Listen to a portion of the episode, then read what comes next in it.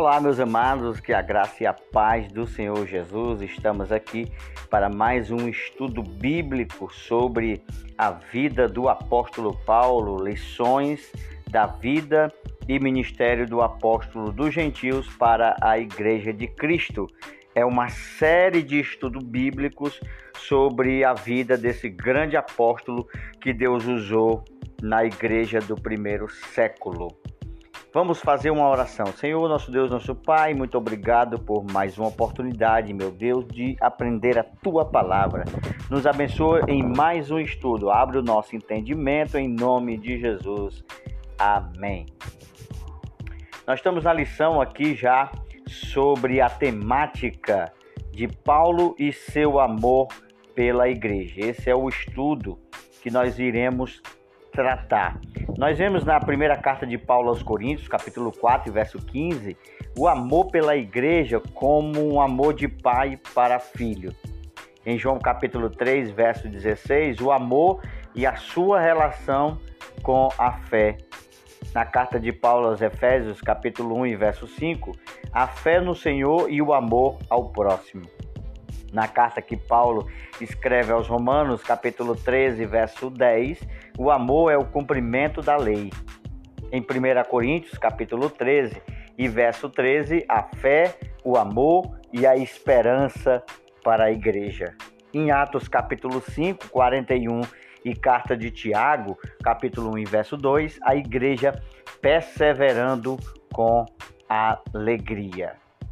Na segunda carta de Paulo aos Coríntios, capítulo 5, verso 14, diz: Porque o amor de Cristo nos constrange. A leitura bíblica que você pode acompanhar está na primeira carta de Paulo aos Tessalonicenses, capítulo 1, do versículo 1 até o 10. Mas vamos ler somente alguns versículos.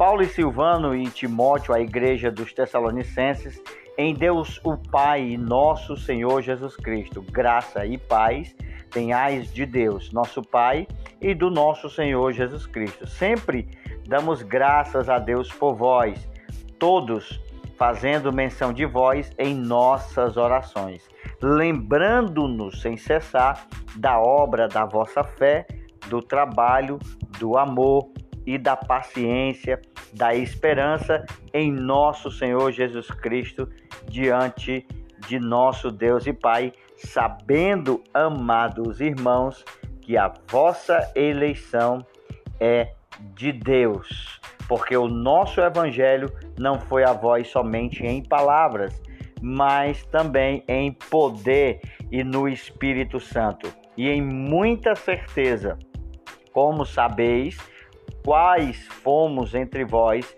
por amor de vós. Então, o amor de Paulo pela igreja.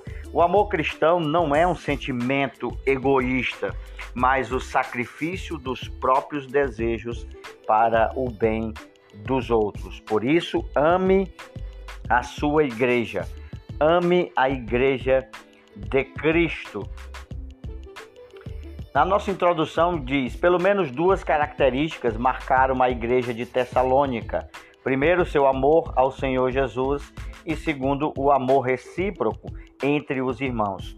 Como seguidores de Jesus e membros da igreja local, devemos amá-la e expressar esse amor na comunhão dos santos. O apóstolo Paulo nos ensina que os obreiros devem zelar, devem cuidar e deve amar a igreja. A vida e o ministério de Paulo são um antídoto contra a banalização da igreja e do corpo de Cristo. O amor de Paulo pela igreja. A primeira carta de Paulo aos Tessalonicenses atesta o amor do apóstolo pelos membros desta igreja e por todos e por todas que Paulo plantou no mundo gentílico. Trata-se de um amor como de um pai e um filho, mas de um pai espiritual e de um filho espiritual. Ele diz na primeira carta aos Coríntios, capítulo 4, verso 15: Porque ainda que vocês tivessem milhares de instrutores em Cristo, vocês não teriam muitos pais, pois eu gerei vocês em Cristo Jesus pelo Evangelho. E o amor de Paulo era motivado pelo modo de viver o Evangelho um dos elogios de Paulo à igreja de Tessalonicense foi a respeito do modo como eles receberam a palavra do Senhor e eles a praticaram, mostrando assim uma coerência entre aquilo em que eles aprenderam no ensino do apóstolo e aquilo que eles havia recebido. E assim mostram para Paulo uma indizível alegria ao constatar a expressão do amor de Deus na vida prática da igreja. A igreja que deixou os ídolos e abraçou o evangelho. Então, Paulo, ele amava a igreja de Tessalônica porque os tessalonicenses não ficava só no discurso, mas ficava na prática. E o evangelho não é discurso. Evangelho implica em práticas convictas.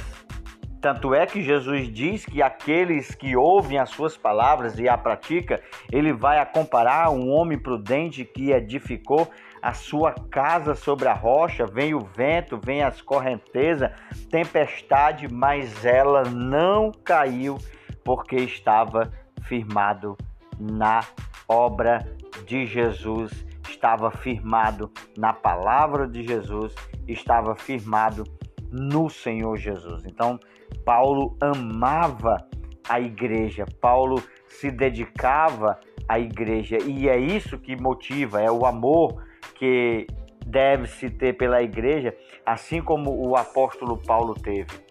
É nítido a entrega de Paulo sobre o amor que ele tinha pela igreja. Paulo amava infinitamente a igreja.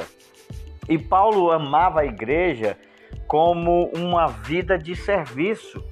O apóstolo Paulo, que foi duro, rigoroso, ameaçador, violento, depois de convertido, passou a demonstrar ternura, sensibilidade, amor e aceitou o chamado divino para servir a igreja.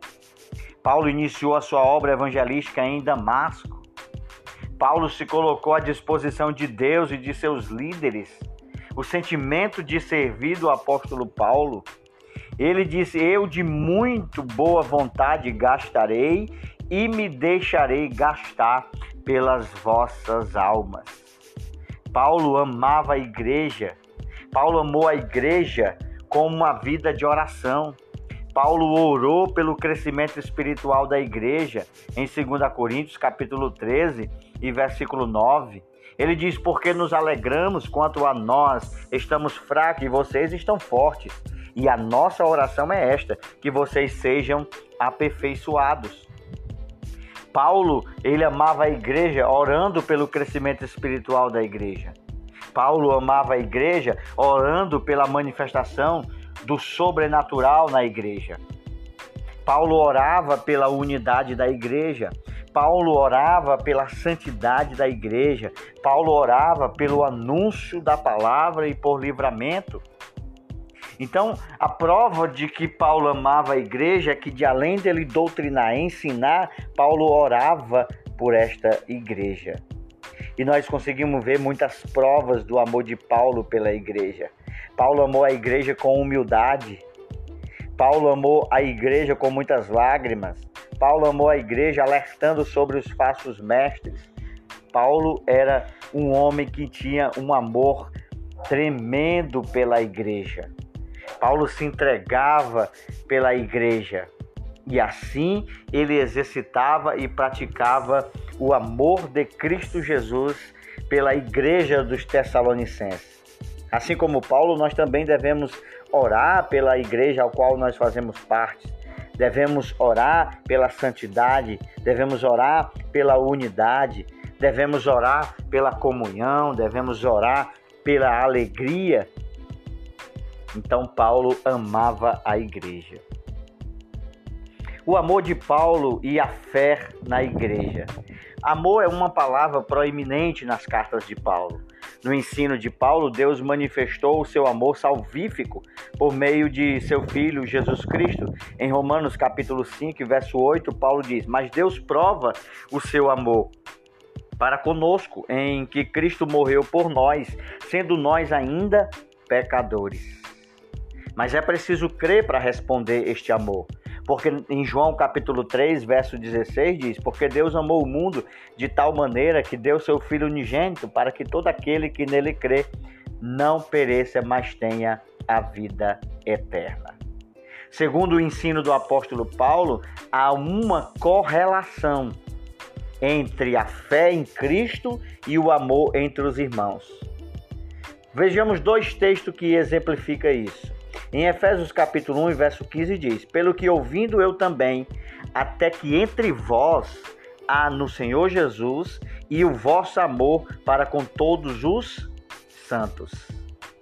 Em 2 Tessalonicenses, capítulo 1, verso 3, nós vemos: Sempre devemos, irmãos, dar graças a Deus por vós, como é de razão, porque a vossa fé cresce muitíssimo e o vosso amor cada vez mais de um de vós aumenta uns para com os outros. Na fé cristã, o único débito que nós temos como crentes em Jesus é o amor recíproco para com os outros irmãos. Esse amor deve ser demonstrado na igreja local. Nos ensinos de Paulo, sempre manifestou que o amor era ali a questão sublime e na primeira carta que ele escreve à igreja de Corinto, Paulo mostra que o amor é o mais importante do que todos os dons espirituais é, exercitados na igreja. Ele começa, começa dizendo ainda que eu tenha o dom de profecia, saiba todos os mistérios e todo o conhecimento e tenha uma fé capaz de mover as montanhas. Se não tiver amor, de nada serei Primeira carta de Paulo aos Coríntios, capítulo 13 e o versículo 2. O amor e a fé aparecem nas cartas de Paulo como virtudes complementares. E por fim, as três virtudes na igreja de Tessalônica: a fé, o amor e a esperança. As três virtudes que formam uma tríade especial nos ensinos de Paulo são a fé, amor e a esperança, nós podemos ler as três virtudes na oração de Paulo, por exemplo, ali na carta de Paulo que ele escreve aos Tessalonicenses, no capítulo 1 verso 3, ele falando ali na oração. Ele diz: Lembrando-nos sem cessar da obra da vossa fé, do trabalho, do amor e da paciência, da esperança em nosso Senhor Jesus Cristo diante de Deus e Pai. Em primeira carta de Paulo aos Coríntios 13, 13, agora permanece, pois, a fé, a esperança e o amor. Estes três, mas o maior deles é o amor. Tais virtudes que Paulo destacou nas suas cartas devem fazer parte da vida da igreja local. Essas são as três virtudes teologais nas cartas do apóstolo Paulo. Nas cartas ao Tessalonicense, Paulo fala sobre a fé, se referindo ao efeito prático que o apóstolo denomina como obra da fé. Essa obra da fé estava presente na igreja dos Tessalonicenses. Por isso que a fé tem que demonstrar através das obras. Na carta de Tiago, capítulo 2, verso 18, ele diz: Mas alguém dirá: Você tem fé eu tenho as obras. Mostre-me a sua fé sem obras, e eu lhe mostrarei a minha fé pelas obras. Não basta dizer que tem fé, tem que demonstrar na prática. O apóstolo fala, fala do trabalho do amor. O trabalho que era exercitado com amor em Tessalônica não existia uma doutrina que fosse destituída de amor. Estamos diante de uma igreja doutrinária e também cheia de amor prático. E por fim, a esperança. O apóstolo Paulo usa também a expressão paciência da esperança e também perseverança da esperança. Isto para expressar o sofrimento dos Tessalonicenses com a perseguição que estavam suportando por amor a Cristo. A igreja deve ter a esperança no Senhor Jesus, a gloriosa esperança na volta do Senhor Jesus, que nos consolará o nosso coração. Concluímos este estudo bíblico dizendo que esta lição nos ensina que devemos amar a igreja em que nós congregamos. Esse era o sentimento do apóstolo Paulo pela igreja de Tessalônica. Em segundo lugar, o seu coração se alegrava pela fidelidade e lealdade dos tessalonicenses aos ensinos de Cristo. E em terceiro lugar, a igreja local é a forma visível da igreja de Cristo. Que Deus te abençoe e até o próximo ensino, o próximo estudo. Eu sou Éder Oliveira.